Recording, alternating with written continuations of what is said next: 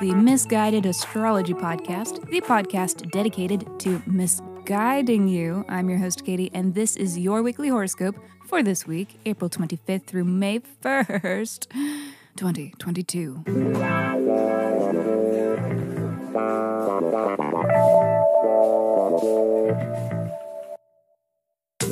Welcome back to the podcast where I do not know you, but it might seem like I do because I am sharing musings that are based upon the sun and the moon and the planets and shit. Every week I do a little sky spying and then report back so that you can know what the fuck is going on around here. The astrology is sound, but my guidance may not be. Your call up to you, okay? Quick housekeeping. Special thanks to Reba and Micah. Thank you. Thank you, beautiful, gorgeous persons, for the reviews, for the shout outs, and reminder that you, dear listener, can review too. And if you do, I will send you a 24 page, in depth birth chart report. So please review Misguided Astrology on whatever app you stream your pods from, or tag us in a post on socials. And when you do, let me know so that I know where to send you your report.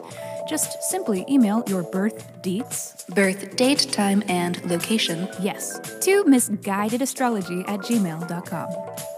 Finally, please check out MotherPod Misguided Astrology for episodes where we answer listeners' burning questions by reading their birth charts.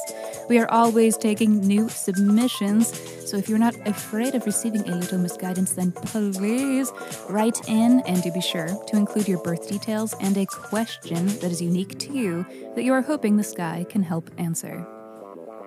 All right, and without further ado, let me hurry up and shut up so that I can keep talking because this is your weekly horoscope. Monday. Better hide your kids, hide your wives, and hide your husbands because Mercury's shadow period begins today. It is now in vogue to throw personal accountability to the wind as Mercury approaches retrograde. Are things going wrong? It's not your fault, sweetie. Blame it on the sky. Mercury retrogrades are said to disrupt communications, electronics, transportation, paperwork. So you can blame all of the most disruptive of disruptions on this astrological shitstorm. Is autocorrect sabotaging your every turn? Blame Mercury. Hey, can't wait to meet for lunch. Just finished masturbating. Gonna shower real quick and head that way. Shit, not masturbating, menstruating. Fuck, not menstruating, meditating. Oh, oh my god. Fucking forget it. Wednesday. Today is a day of cosmic communications. Truly. First matter of business is Mercury's sextile to Jupiter, a transit that is here for good news and good news only, damn it. No, not strictly, not really, but it is generally about favorable communiques. It's definitely a transit about expansive thought and mental expeditions. Just doing a little cerebral off roading. And this next transit certainly isn't doing anything to help keep this vehicle that is your mind on the road today. It is taking this little off roading excursion and turning it into a full blown safari. It is the Venus Neptune conjunction, a transit about love and trust and feeling safe enough to let all your walls come down. This is infatuation weather. Are we in love? Are we in lust? Is it divine intervention? Is it meant to be? True love is real and it is now, and I need all of it. We are punch drunk, intoxicated, either literally or metaphorically, because Neptune transits are also pretty good for getting a little saucy. And if there was a day to let your mind whisk you away to a fantastical isle of your own imagination, this is it. So, are we at all grounded in reality? Barely. Mercury is in Earthy Taurus by a hair. So these visions are coming from something real, but we may be caught up in the potential of it all, and more so than what is truly tangible.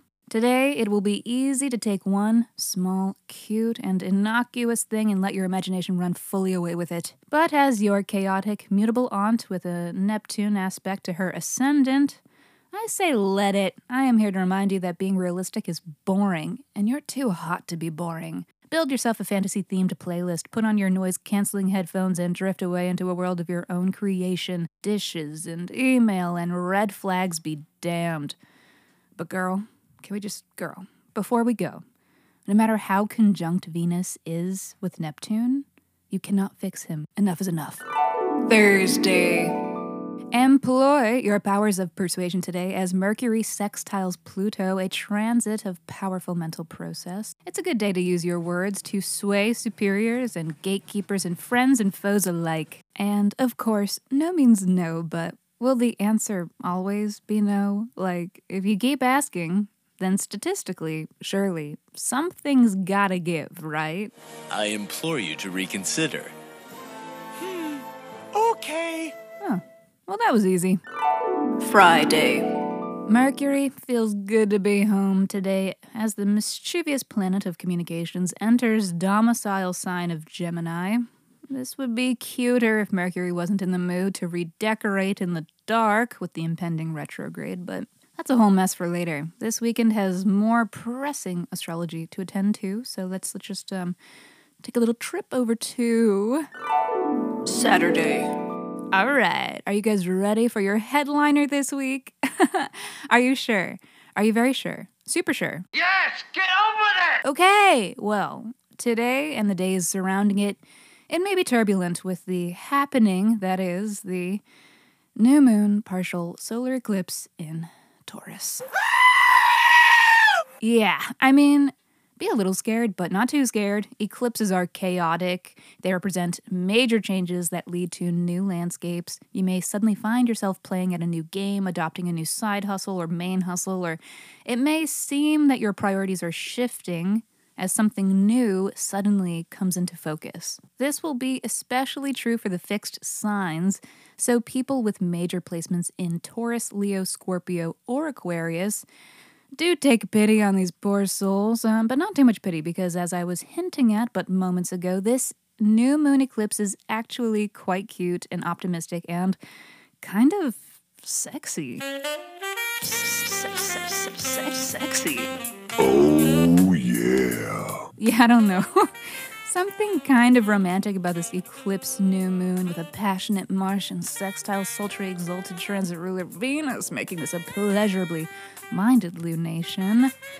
We are moving towards things that feel good because we like them, and we like them because they feel good, and they feel good because we like them. And is that enough? Isn't that enough for you? It's kind of romantic with these favorable Mars and Venus aspects, falling in love with people and places and things and everything everywhere all the time, all at once.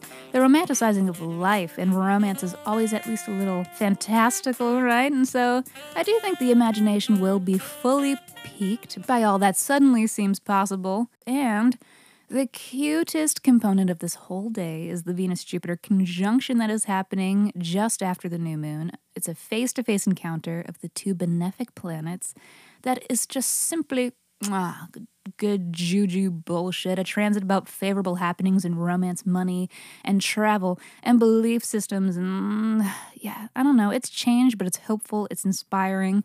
So let us just have a little look in your Taurus house to see where things are getting shaken up. Libra Taurus is in your eighth house, so this lunation marks big change involving your house of shared assets, finances, and mental health. And just to refresh you, this eclipse cycle is about your experiencing of increase or more of this eighth house, while you may simultaneously notice a decrease or a lessening of your second house. That's the house of personal finances, of your individual things and stuff and skills and talents. It's a shift away from financial independence, perhaps, um, maybe emphasizing a merger of sorts or a reliance on loans or a mortgage or borrowed funds of some sort.